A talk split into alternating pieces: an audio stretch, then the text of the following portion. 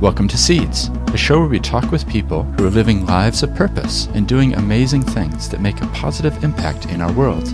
We take time to listen to them as they reflect on their life journeys and what has shaped them into who they are today and what motivates them to be involved in what they do. Well, kia ora, everyone. Welcome on to Seeds Podcast. This is Stephen Moe, and I'm really glad you could join me, as this episode is one of those bonus ones where we get to hear from three different perspectives. Every month, I've been hosting impact calls, and so this month we had Kate Frykberg, who shares three different stories about her experiences as a Pakeha learning to understand Te Ao Māori.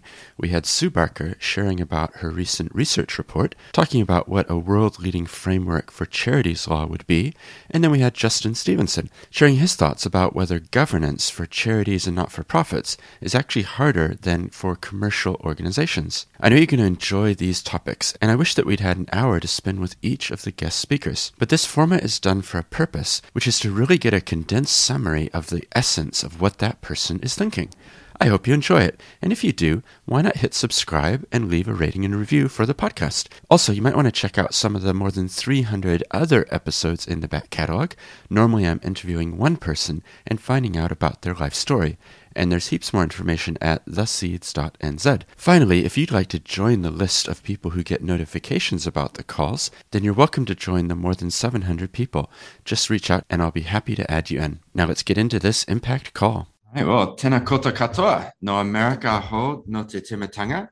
Ko te tai toku maunga, ko waitaki toku awa. Ko otatahi toku kainga. He mahi o Parry Field Lawyers. Ingoa. Kia koutou katoa. Hey, it's great to welcome so many of you to this call.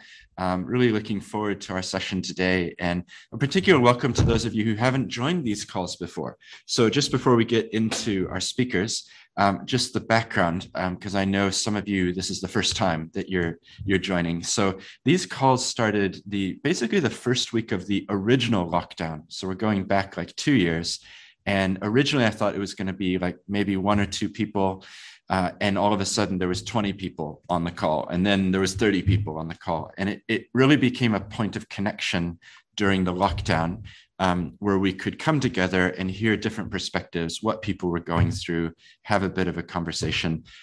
Was doing them weekly for a few months, and then last year did them every two months, and this year doing it every month. So that's the um, the intention behind them is how can we connect with each other because ultimately we're an interwoven community and particularly in a small country like new zealand and sometimes sometimes we end up talking with people who are like us.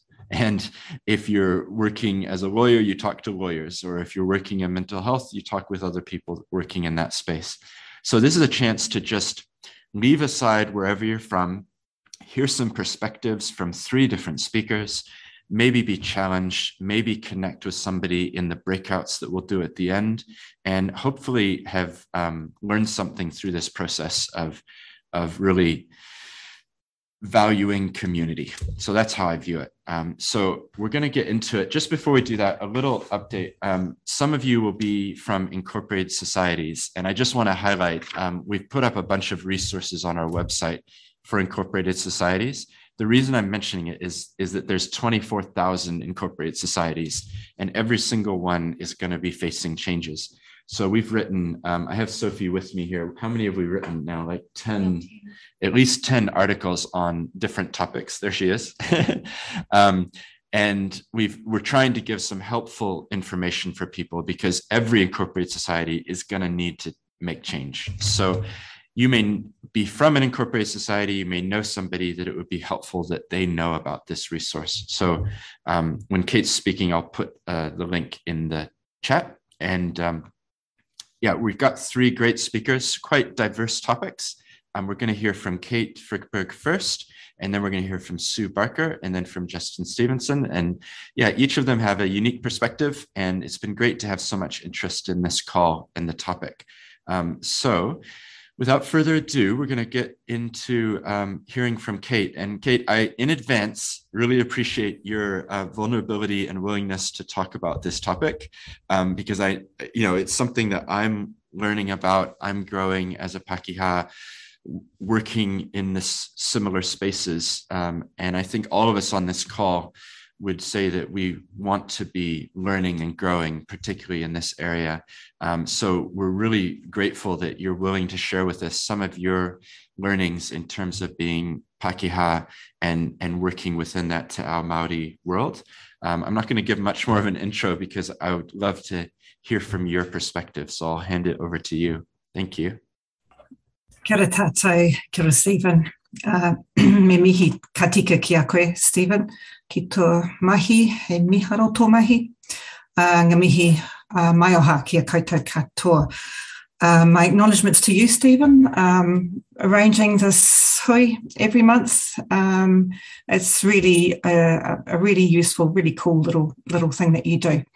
Um, and my warm greetings to everybody here today. So I've been t- asked to talk on the topic of missteps and learnings, um, experiences of organisations wanting to support Māori aspirations. Um, I feel pretty shy about this because there's about a million ways I can get this wrong, and I apologise in advance um, for whichever of those ways I happen to bump into. A little bit of background about me. Um, I'm a Hawke's Bay girl, born and raised, lived in Wellington most of my adult life. Three amazing sons. Um, first career in IT, uh, second career in philanthropy. I'm now a uh, independent consultant. Sometimes I work with funders, sometimes I work with uh, community organisations. And over the last year or so, I've had the real privilege of working with Tumanako Consultants, um, and we have Haimona Waititi, the founder of Tumanako Consultants, and my colleague Erin Matariki on the call today, I think. Uh, Ngamihi Koroa. Um, I guess underpinning my career journey, uh, over the last, say, 15 years or so, I've had uh, another journey, which is to try and figure out and explore what it means to be a good Pākehā or a good Pākehā organisation. And I don't have the answers. And I don't even know it's the right question. And even the words, Pākehā, tangata tiriti, tauiwi, there's a whole other rabbit hole we could go down. But I thought I would share three little stories with you, personal stories of kind of some of the missteps um, in the hope that they might be useful. So, story number one, I'll call Daila Māori. So, this is a while ago, it was about 10 or 12 years ago, involved in a um, organisation, white middle class organisation, and we knew we weren't doing very well at all engaging with Māori, and we wanted to change that. And we didn't quite know how, so we looked around. Uh, what are the cool kids doing? Uh, they're engaging a kaumātua. Okay, so that's how you do it. So we were very lucky. Um, Te Atiawa gave us two amazing uh, kaumātua to work with us. And there we were in the boardroom with our first board meeting, and I'm chairing, and I suddenly think, you know, I actually don't know the role of a kaumātua really. I'm sure it's more than just opening and closing hui and teaching us waiata. And I don't know how to integrate these two amazing people into our board. And I'm not sure anybody in the room kind of did either. So it was super awkward. And we kind of bumbled along on goodwill and open hearts. And you can go quite a long way on a goodwill, but only so far. And eventually, you know, there was kind of relationship tensions because we didn't understand the gift we'd been given. We didn't understand the depth of wairua and mātauranga we'd been we'd been offered, and there was so little reciprocity that ultimately it was kind of extractive. So if I was doing it over again, uh, well, firstly I'd admit what I didn't know, um, and had I done that, I probably would have realised that it wasn't a kaumata we needed, it was probably Māori board members and Māori staff. Um, but even then,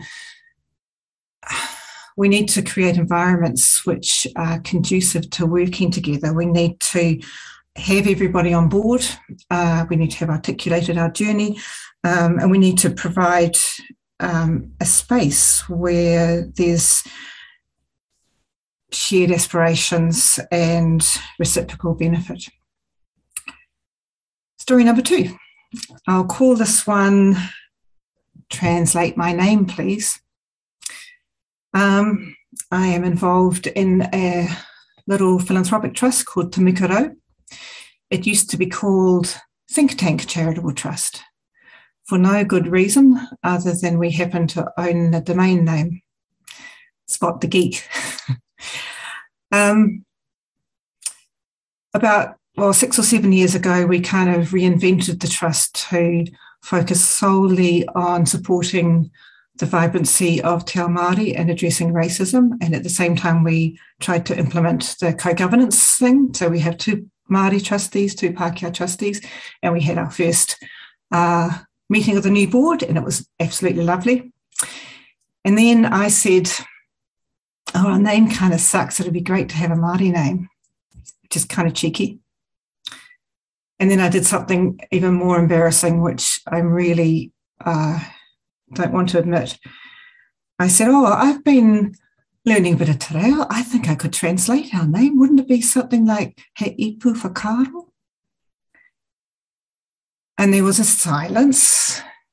And then my friend and colleague Pakaira put her hand on mine and said, Kate, leave it with me. And at our next board meeting, she came back with the name Te. And that refers to the strands of harakeke or flax, which you can weave together to make something really strong and beautiful, but from many different strands. And I don't think we deserve that name, not the way I acted. Um, and I sort of wonder about the whole thing about Pākehā organisations having Māori names.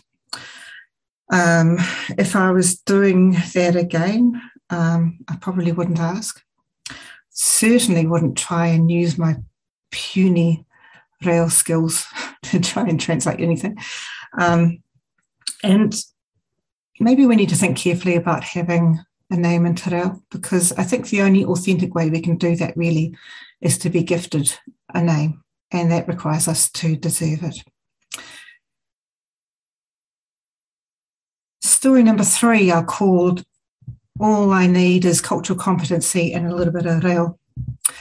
Um, so we've probably all been in that situation where you go to a hui and then everybody stands up and does their pepeha and you think, oh, I can't do mine, oh no. So I was in that situation at Todd Foundation when I was there and thought, oh, what do I need? Okay, I need this thing called cultural competency it's a funny term, cultural competency. Like I'm quite competent at Excel spreadsheets. I'm not really sure that I can or should be competent in somebody else's culture. Um, you know, but I did that. And then I thought, okay, if I'm serious about this, I need to really learn Te Reo Māori. And I thought, okay, I'll do that for a couple of years then I'll be fluent. And I hope I'm one of the one of the good students in the car in the class. And both of those kind of thinkings, I think, were wrong um, because I'm never going to be fluent, and I don't think it's useful to go into a Te Reo Māori class wanting to be a good student. Uh, in fact, there's something ugly, really, about Pākehā who have taken the language, then kind of dominating in a te reo class and making Māori who are trying to reclaim their language feel embarrassed or outshone. So it's kind of, kind of tricky. Um, th- it would be wonderful if everybody in Aotearoa spoke both Te Reo Māori and English. Uh, but I think as Pākehā, we have to be careful about how we do this. We have to, we shouldn't be taking places of Māori if there's not enough spaces.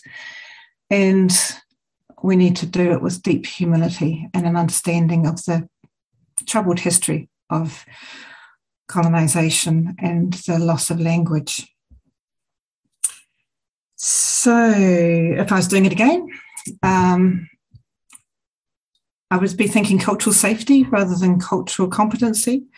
And actually, I would start with pronunciation. So, correct or even mostly correct um, pronunciation of Te Reo Māori is quite a small thing and not terribly hard, but actually not terribly common.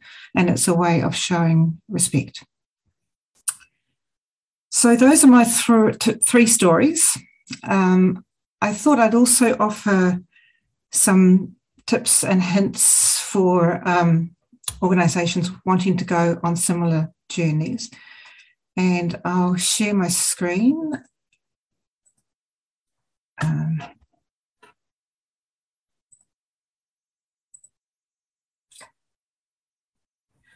I've run out of time to go through these, um, and there's no one way, there's no there's no answer, there's no one roadmap. But here's some tips and hints that might be useful. This is adapted by, from a framework called Kitahoi, which Haimona and I um, did for Philanthropy New Zealand for funders. Um, really happy to share this. I can give it to Stephen to share with anybody who's interested and I hope it's a, a little help. Nō reira, thank you very much for listening. Ngā mihi kia koutou katoa. That, that's awesome. Thank you very much, Kate. That's really good. I think I think we could have a whole hour long session. I would love to hear more of your stories. Um, I think stories is the way that we learn from each other, isn't it? It's um, it's so powerful rather than um, just being given an article or something, but actually hearing like this is my lived experience. And I have to say, I've, I've had similar experiences to you and that I know that I'm on a journey and I'm learning. Um, I've gotten quite cautious these days. Um, I guess it, I'll share a little story in that sometimes if I'm at events, I, I just worry that we invite somebody on stage to do a karakia or a blessing or you know the welcome but then you look at the panel and it's not very representative and so it's the the token is there but not the substance. And i think we have to look at ourselves as organizers of events and as as things that are going on and say what's the actual substance that's going on here? Um, Matariki, who's on the call here, we're co-writing a paper right now, and I I, was challenged by her as well in that in a really positive way because when we were coming to write the paper i was approaching it in a western perspective uh, in that well what's the top 10 things? You know what's the 10 bullet points we can take from this particular thing? And actually in writing it because it's about um, indigenous governance. And we have stepped back and said actually part one we just have to talk about philosophy for a little bit. We have to go right back to the core.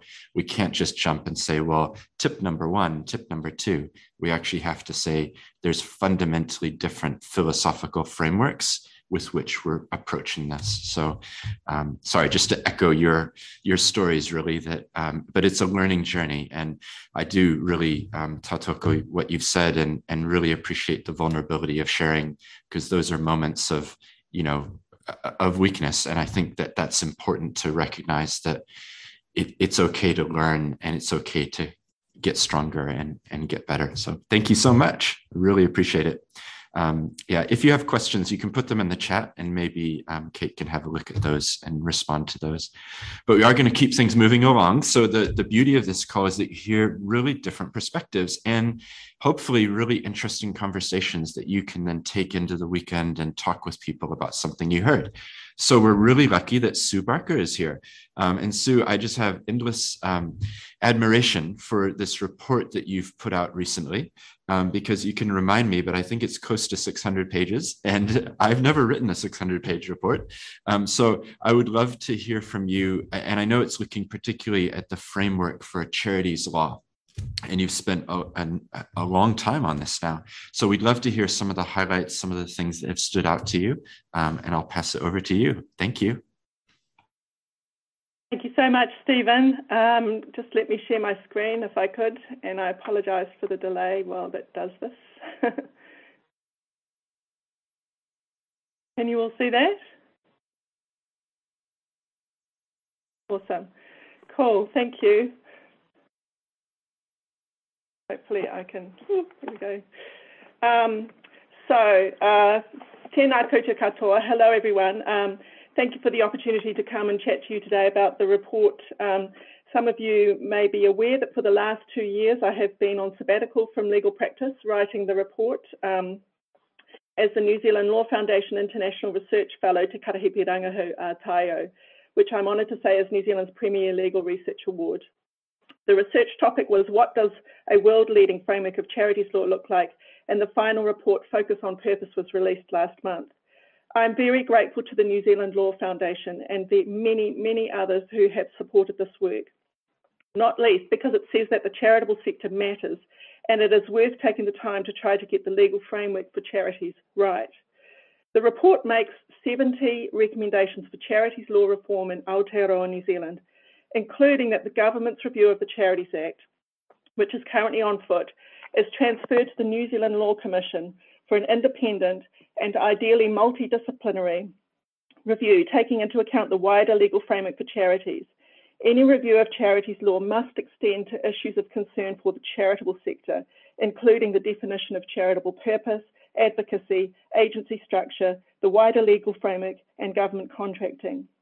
If the Law Commission is not available, other jurisdictions such as Australia, Northern Ireland, and England and Wales have adopted the independent panel model, which I note the New Zealand government has recently done for electoral law.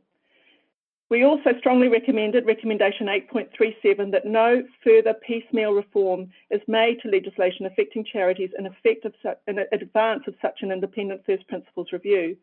Further piecemeal reform entailing alterations to isolated aspects of an interconnected system is unwise. Any proposals for charities law reform must proceed as a whole and then only with caution and after substantial further consultation. Further specific consultation with Māori is essential. If you made a submission to the government's review of the Charities Act in 2019, you may find yourself quoted or cited in the report. The 363 submissions are a rich source of information as to how the current framework of charities law is working on the ground, and I very much tried to amplify the submissions in the report so that the reader might hear from charities in their own words. The report is book length, uh, 596 pages long, and I make no apologies for that. The push to distill complex issues into easily digestible sound bites do charities an enormous disservice, in my view, and contribute to their being overlooked, undervalued, misunderstood, or simply dismissed with a once over lightly. Yet, the issues involved in this area of law go to the heart of the type of society we want to live in. It is very important, in my view, to get the legal framework for charities right. If you've had a chance to have a look at the report, you'll see that Chapter 9 contains a draft bill that would amend and restate the Charities Act. And thank you very much to everyone who, um, the, the first thing I did as part of the research was draft a bill building on all the work that had been done with the review of the Charities Act to date and building on 20 years of legal practice in this area. And um, the idea was to subject that thinking to, to have something tangible and subject that to, to challenge over the course of the research. I'm very grateful to who, everyone who feedback on the report, on the draft bill, and the Chapter 9 can, uh, incorporates the comments that we received. It's an updated draft. Um, commentary to the draft bill is contained in Chapter 8, and Chapters 1 to 7 provide the basis on which the various recommendations have been made. I fully understand how busy everyone is but I would encourage you to read the report, nevertheless, because charities are with it. I was wondering what I could usefully do in eight minutes, and I thought it might be most helpful to draw your attention to some links. Um, the report itself can be found on the Law Foundation website, that's the link there. The Charity Law Association of Australia and New Zealand very kindly hosted a webinar about the research last week, and a recording of the webinar is up on the Charity Law Association website uh, there. Trust Democracy, Trust Democracy are holding a webinar on 22 June or a discussion about the research. Uh, you, Business Desk, you will have noticed, are doing a project about charities and they have published a couple of articles about the research, which can be found there.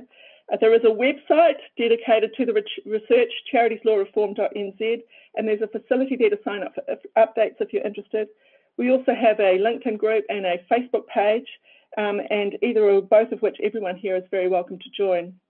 I would also like to draw your attention to the last link, which is an article about Confucius Institutes. And I don't know if I've got time, Stephen, but if I do, I'd just like to draw attention to another point quite quickly, if I could, hopefully. Um, so I just wanted to talk about the Charities Act review that is on foot. The Minister for the Community and Voluntary Sector is being reported in the media as saying that she wants a Charities Amendment Bill introduced into Parliament later this year. I understand that these comments were made before the report was released on 19 April and that the Minister has asked for a, a briefing on the report. We have no visibility at this stage as to what such a charities bill might contain, but I was just working through potential scenarios in my mind. And if the minister were to continue along the lines revealed by the targeted uh, consultation undertaken last year, such a bill is likely to implement a substantial increase in charity services regulatory powers, despite an absence of any empirical evidence of any need for such powers and with no corresponding checks or balances on such power. The comment on the DIA website that the idea is to address practical day to day process and transparency issues faced by the charitable sector to allow charities to focus on working with communities is, with great respect, very misleading. Indications to date are that any such bill will not address any issues of concern for the charitable sector and will more likely act perversely to preclude the sector's real issues from being addressed. To make matters worse, as part of the research, I have looked quite closely at the interplay between the work of the Tax Working Group and the Charities Act Review, and I'm very concerned that any such charities bill will be followed by tax le legislation that will potentially remove charities' exemption from income tax for business income, potentially as a precursor to removing charities' exemption from income tax altogether. All of this would make it considerably more difficult for charities to carry out their work at a time when it is never more needed. And as discussed in the report, if the Canadian experience is anything to go by, once unhelpful legislation is in place, it can be many decades before it is able to be turned around, if ever. Canada is described as having been on a 40 year odyssey and is only now, with recent developments such as the appointment of an advisory committee on the charitable sector, starting to turn around some very unhelpful legislation that has been in place for decades. Wouldn't it be nice if we could learn from the experience of other jurisdictions and not make the same mistakes in the first place. The New Zealand charitable sector has a very good track record in having unhelpful, unhelpful proposed legislation turned around at select committee stage. And even though Labor currently has an absolute majority, I'm sure the minister would not want to put herself into conflict with the charitable sector in the lead up to the 2023 election. However, it would be infinitely preferable for any bill introduced into Parliament to have the support of the charitable sector in the first place rather than needing to be hastily rewritten during the parliamentary process. Because there is an underlying paradigm that permeates this area of law. It manifests itself in a number of ways, and this is just one slide. There's a whole other slide which I haven't included. But basically, one paradigm sees charities basically, or the tax, tax privileges for charities as effectively equivalent to government grants, over which government would want to exercise almost complete control. This paradigm sees charities effectively as a service delivery arm of government and aims to restrict what charities can do and say so that they are effectively limited to furthering government objectives. Interestingly, this is, I understand, the policy of the Chinese Communist Party in relation to its 2016 charity law, a policy which is described as more third sector, less civil society and is based on a view of the charitable sector as purely service orientated and not as key instruments of social change. Whereas the other paradigm sees charities' in independence as their hallmark and key to what makes them distinctive and valuable. Charities' independence enables them to take risks, experiment, innovate, and reach into communities in ways that government cannot. At the risk of oversimplification, one paradigm seeks to restrict charities and the other seeks to enable their work. I'm very concerned that what is being proposed behind closed doors would cement a very restrictive paradigm before we have even had a chance to evaluate as a society which paradigm would be most appropriate for New Zealand, a country with a government focused on well-being, with a project to bolster social cohesion, the potential for charities to help in almost every area government wants to focus on, including child poverty, health, education, rising inequality, climate change, biodiversity loss, affordable housing, you name it, appears to have been entirely overlooked. And the narrow paradigm is playing out in increasing authoritarianism around the world. The number of uh, democracies backsliding into authoritarianism has doubled in the past decade. Apparently, 90%, 90% of the world's population is now living in countries rated as obstructed, repressed, or closed. Even Australia and much of Europe are rated as narrowed. Add to this forces at work trying to destabilise democracy from within, this century is becoming a contest between open liberal democracies and closed authoritarian regimes. Russia has expansionist ambitions, as, as, we have seen, and China has them too. China is aggressively expanding its authoritarian influence overseas, as we can see in Myanmar, Solomon Islands, Samoa, Tonga, Fiji, the Philippines, Hong Kong, Kiribati, you name it. It may use education as a tool in this regard, and I, I, I um, would draw your attention to the Confucius Institute article at the bottom of the links page. I was very surprised in carrying out the research at how many people were questioning whether freedom of expression, even liberal democracy itself, were things worth having. Were things worth having. In times of uncertainty, people innately look for strong leadership, but what we really need are strong communities. In my view, a world leading framework of charities law would boldly uphold liberal democratic values of social tolerance, freedom of expression, freedom of association, the rule of law. It must recognise charities' important role in a liberal democracy and protect their independence and their ability to advocate fearlessly for their charitable purposes. Because it's important to know that a restrictive command and control paradigm is expensive, not only in terms of compliance, administration, and litigation costs, but hidden costs such as damage to independence, goodwill, trust and confidence, and New Zealand's culture of volunteering. After 14 years and many millions of dollars of regulation, public trust and confidence has in fact declined. Research indicates that public trust and confidence in charities is not driven by heavy handed regulation. It's driven by charities themselves, and in particular by their purposes. We saw during COVID how effective and efficient a trust based approach can be. Regulation cannot be an end in itself. We must take care not to create regulation for regulation's sake. At the very, at the very least, it's necessary to be conscious, conscious, open, and consultative about which paradigm is chosen and why, because otherwise we end up being a frog in boiling water. That's all. Thank you. That's great. Thank you so much, Sue. I, I realize that it's difficult to condense all that you've done into a short little conversation. But you know what? The, the the point is that people now know that the resource is there, and not everyone on the call would have been aware.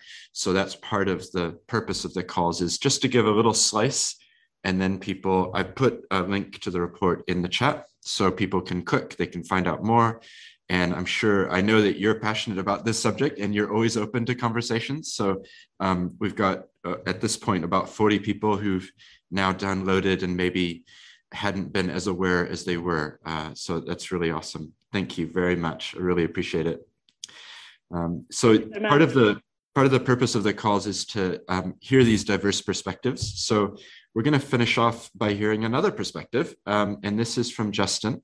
And Justin is also based in Ōtautahi Christchurch, so we see each other quite often at various governance and different related events. Um, but I'm really grateful because he came forward and running these calls, like it's, I view myself just as a little part of it, you know, a little catalyst to make them happen. So Justin approached me after the last one and said, uh, actually, there was a good conversation going in the breakout room. I'd like to continue it in the next call. So I really appreciated his um, proactivity there in um, letting me know that. And so I said, that would be great. And the topic uh, in particular, I'll let him go into it, but it, it's looking at governance in mainstream business versus charities. So what we're going to do is hear from him with some thoughts and reflections on this topic. And then what I'm going to do is send you into different breakout rooms to reflect and have conversations. And the purpose of breakout rooms is that I don't want this these sessions just to be a screen that we're watching. So, as much as we can use technology, I love the idea that you'll have interacted with at least one other person and seen a real human and had a conversation. Um, because it's not just a case of watching, it's also thinking and, and talking. And actually, several times I've had people afterwards say that they've made a connection in the breakout room that then is leading to some new initiative or some thing that they hadn't been aware of before the call. So, um, Justin, I'm going to hand over to you and you can guide us through your thoughts about this topic, and then we'll go into the breakout rooms. Thank you. Good afternoon, everyone, um, from chilly but sunny Christchurch. Uh, I'll just share my screen. Um, good. Um, so this, yeah, as I say, this was a bit of an experiment that I threw at um, Steven um, in the previous uh, discussion. I ended up being in a breakout group with KP, uh, the um, CEO of the Institute of Directors, and I cheekily asked, uh, did she think that um, not-for-profit governance might actually be harder than commercial governance? And partially that was because I'd actually done some thinking about this topic, um, and uh, and it's ended up being uh, an article I've written has been redrafted and will hopefully be published with the IOD next week. So you guys, this is sort of a crash course into that article. Um, but the article is the, the topic is supposed to be in this in this particular setting.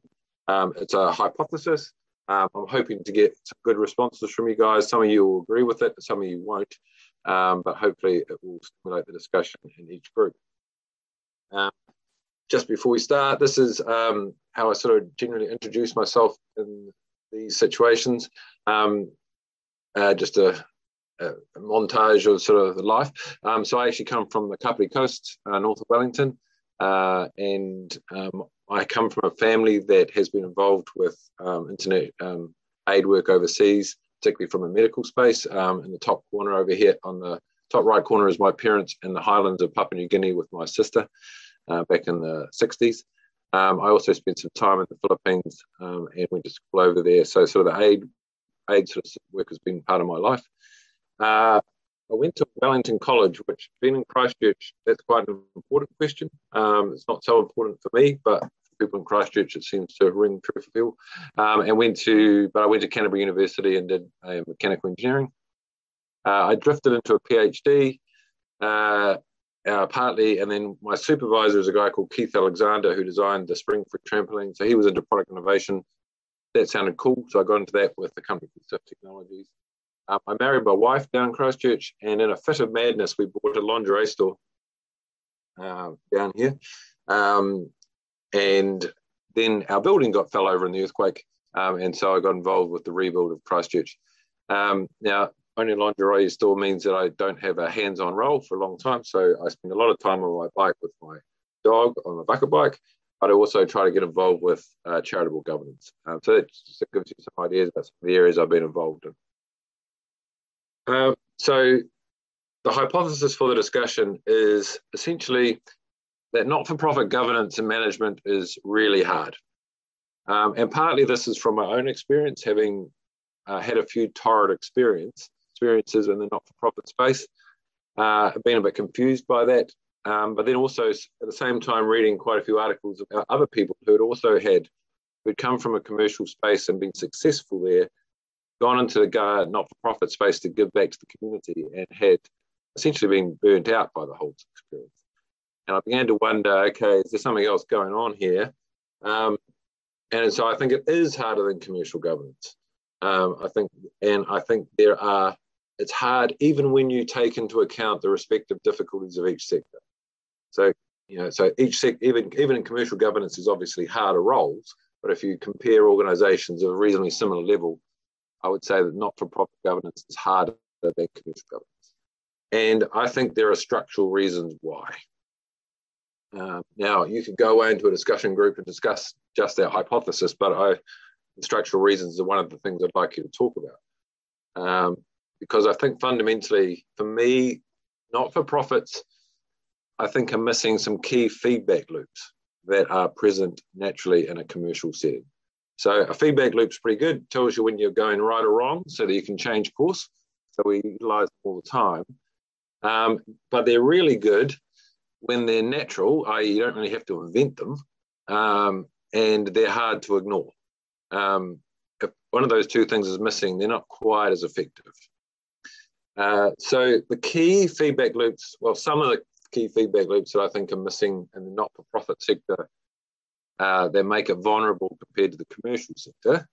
Uh, well, these are them, um, and some of you will agree with these, and some of you won't. And there are various degrees within not-for-profit space. So these are sort of broad headings, trying to be relatively um, confrontational. So hopefully the discussion is quite good. Uh, but the first one is that not-for-profits don't really have customers, or often don't have customers in the true sense of the word. Um, customers are pretty brutal in a commercial environment. Um, they either buy what you, you're offering or they don't, and you can't really force them. Um, but if they don't buy what you want, you've got a pretty big incentive to figure out what they do want and and, and change your business accordingly. Whereas in a not-for-profit space, that feedback loop's a bit well, it's either non-existent in some cases, but even or a bit hazy. Um, you know, obviously there's a spectrum of not-for-profits and their interactions with customers, but you know, lots of them there's not a really a clear link between who's paying for the service and who's actually receiving it. Um, so it can be a real challenge to figure out whether or not you're actually giving people what they really want. Um, and that's a massive thing which impacts on the not-for-profit space. Now, if I only had, if I was only talking about one feedback loop, that would probably be my choice. Uh, I think that it's incredibly prevalent. Um, so that's so that's one. Uh, the second one, you know, by their very definition, not-for-profits don't have a profit motive. That's one of the things we think is a positive thing. Um, but it's interesting. Not for uh, profit motives do introduce an interesting feedback loop in two key ways for me. First of all, um, it does help you identify whether you're actually meeting customer needs, as we just discovered. You know, if you can't sell something for profit, um, there's a bit of a problem there. Um, but the other thing is that a profit motive sets up what I call a natural opportunity cost debate. Because if you make a profit in a business, the directors have two choices all the time. They either can reinvest that money back in the business to make it more profitable, or they can pay it out and the shareholders can use it for something else. And that decision is always there, and both of those good options are always under challenge. So there's a constant incentive to make sure that you're actually using the stuff in the right way, in the right place, it's going to the right position. Now, uh, I wouldn't say that's necessarily the greatest opportunity cost debate, uh, but at least it's an opportunity cost debate. Um, I frequently find in a particularly in the charitable sector, and probably not, is that there's a lot of momentum to continue to do whatever program is currently on the cards, as opposed to asking the question, is what we currently do the best thing that we can actually be doing at the moment? And that discussion is very, very hard to have. Um, that may be my experience, other views might be able to share, um, but that's certainly a major a feedback loop for me. And it's so major, in fact, that just a bit of a plug for my own work, um, that uh, I developed a thing called the social dividend model, which is a way for to improve the strategic use of your uh, financial reporting when profit isn't your purpose. And that may be a discussion for another day, Steven, but it's a bit of a plug for me. And, and thank you to Craig Fisher, who I think is still on the call. He's been a huge supporter of that. Uh, the third feedback loop is they don't really have shareholders uh, which is often a great thing in some ways, but also means that the accountability structure is a bit woolly. Um, yeah, in theory, you're accountability accountable to the trustee or various things like that, but they're not really quite as rigorous as someone who's got a financial stake in the decisions that you're making, and they probably won't fire you for bad performance. Um, so, and I, I, think also fun. It's very hard to imagine a uh, a, a, a stakeholder or even another group who actually was prepared to stand up and rescue a not for profit if it gets into trouble. Um, it takes quite a lot of effort to do that. And if you're not really incentivized, it's unlike it's, you, it can happen, but there is a chance you're going to miss out on that feedback loop. Uh, interestingly, one of the th- things, ways this sort of displays itself uh, that makes charitable governance hard is that there seems to be a lot, endless consultation involved in charitable and not for profit governance because often the shareholders get taken, replaced by what I call more mimicked by other people who think they have a stake in the business, often volunteers or staff who have been working diligently in the business, often at lower wages than they might have otherwise got. They have a, they have a say in the organization greater than you might have expected similar positions in a commercial environment. And so therefore they do have an interest in being consulted. Uh, the final one I'm going to talk about is that they don't really have a clear signal to end. Uh, in a business, if you don't meet the customer's needs, you're likely to go bankrupt.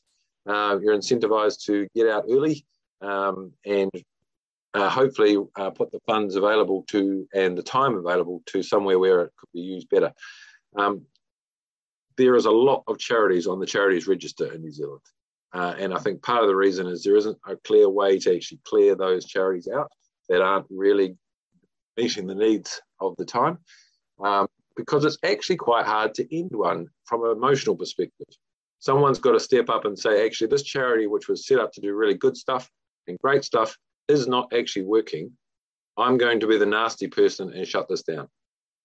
Uh, but I actually think they're really true governance heroes that people are prepared to actually stand up and do that. Um, so there are four feedback loops which I've identified. Um, they're variously relevant in different organisations, but I think you may hopefully have identified some things. But some people sort of say to me, oh, I don't think it's a big deal. And, and so I want to say, look, don't underestimate feedback loops. And I'm going to give you a sort of another example, which is completely outside the sector of when what happens when the feedback loops aren't present, what can happen. And that is, um, I want you guys to consider the disease leprosy. Uh, most of you will know about leprosy. Most of you will know about um, it causes quite a lot of disfigurement and social isolation. It's been a, a, highly stigmatized disease for centuries, or forever, basically. Um, and I'm going to show you a picture of someone's hands who has uh, who has had leprosy. It's a little bit squeamish, so I won't leave it up for long. Um, but uh, so that's a woman in Bangladesh. A friend of mine happened to be the managed the leprosy mission in Bangladesh, and that was the hands of one of his patients. And you can see there's significant deformation, deformity there. Um, now, most people, for, for pretty much all of human history, thought that leprosy caused this. As it happens, leprosy didn't cause this. What leprosy did, it killed the nerve endings in that woman's hands so she couldn't feel pain. And pain is actually a brilliant feedback loop, and that it protects you when something's when it's something's too hot, or you're gripping it too tightly, or you're injured. That you naturally protect yourself from causing damage. And when you can't feel pain, this is the result, or something similar. So it's this pain is actually this. It's not leprosy. This woman was cured of leprosy, but yet she still endured this disfigurement. So that's an indication of what can happen when feedback loops aren't there. And I think something similar is going on in the not-for-profit space, in that without without the with hazy or missing feedback loops, it's hard because a you have to create and mimic those feedback loops. Um, that's quite a lot of hard work. Um, you have to actively listen and act on the information they provide, and that's quite hard work as well. Um, and this doesn't happen naturally. Whereas you naturally respond to pain, you naturally respond to all those feedback loops which are present in the commercial, commercial setting. You don't within the not for profit sector. And you have to realize that you're feeling pain even though you can't feel it. And that's one of the things about is that I often say people look, you know, if you if you think not for profit governance is easy, is it because you're not actually feeling the pain signals that are there? Um, and that it actually is harder than you think it is. It's just you're not actually feeling the pain signals. Right, so that's into me. Some of you will agree with that or not. Um, so for the discussion, the question is, does this ring true or not? Now, trust me, I've given this discussion to other people. The opinions have ranged from this person is reading my mind right through to this is not relevant at all. So I'm fully prepared to accept that there's a full spectrum there. Um, but and if it isn't true in your group and your breakout group that Steven's going to send you into um, decides that it's all completely irrelevant, we'll have a good discussion and get to know each other very well. But if it is true, what's the implications of this um, in terms of how we train not-for-profit governance, uh, remuneration, the prestige and promotion, uh, any specific tools like the one I was talking about. But finally, in the IOD, it's not explicitly stated, um, and they would they would be annoyed if I said it was, but there is sort of an implication that not-for-profit governance is a step towards commercial governance. It's the way to get training and experience in your in your journey, in your governance journey. And my argument is that perhaps it should be the other way around. That commercial governance is actually the step towards not-for-profit governance and that rather than throwing people in the deep end with not-for-profit governance positions, we realise that actually that's the really the hard end of the story. Um, and how would that change if we actually viewed it that way rather than the other way? Anyway, that's me. Steven, I'll let you take over from there. That's great. Thank you so much. Um, I feel so guilty now because all three speakers have been so good. We could have had them each share for an hour. I'm sure you agree. um, just maybe you can close that screen and then I'll keep going. Thank you. Um, yeah, I mean, each of you have brought so much content and quality there. Thank you so much to, to Kate, to Sue, and, and to Justin. So I am going to send you to breakout rooms. Um, just before we do that, I'm really keen to hear from others who would like to share on this call. I mean, I, this is a call out to all of you. If you'd like to share something, then just let me know and we can work out if when it would fit. Um, I'll keep doing this through the year.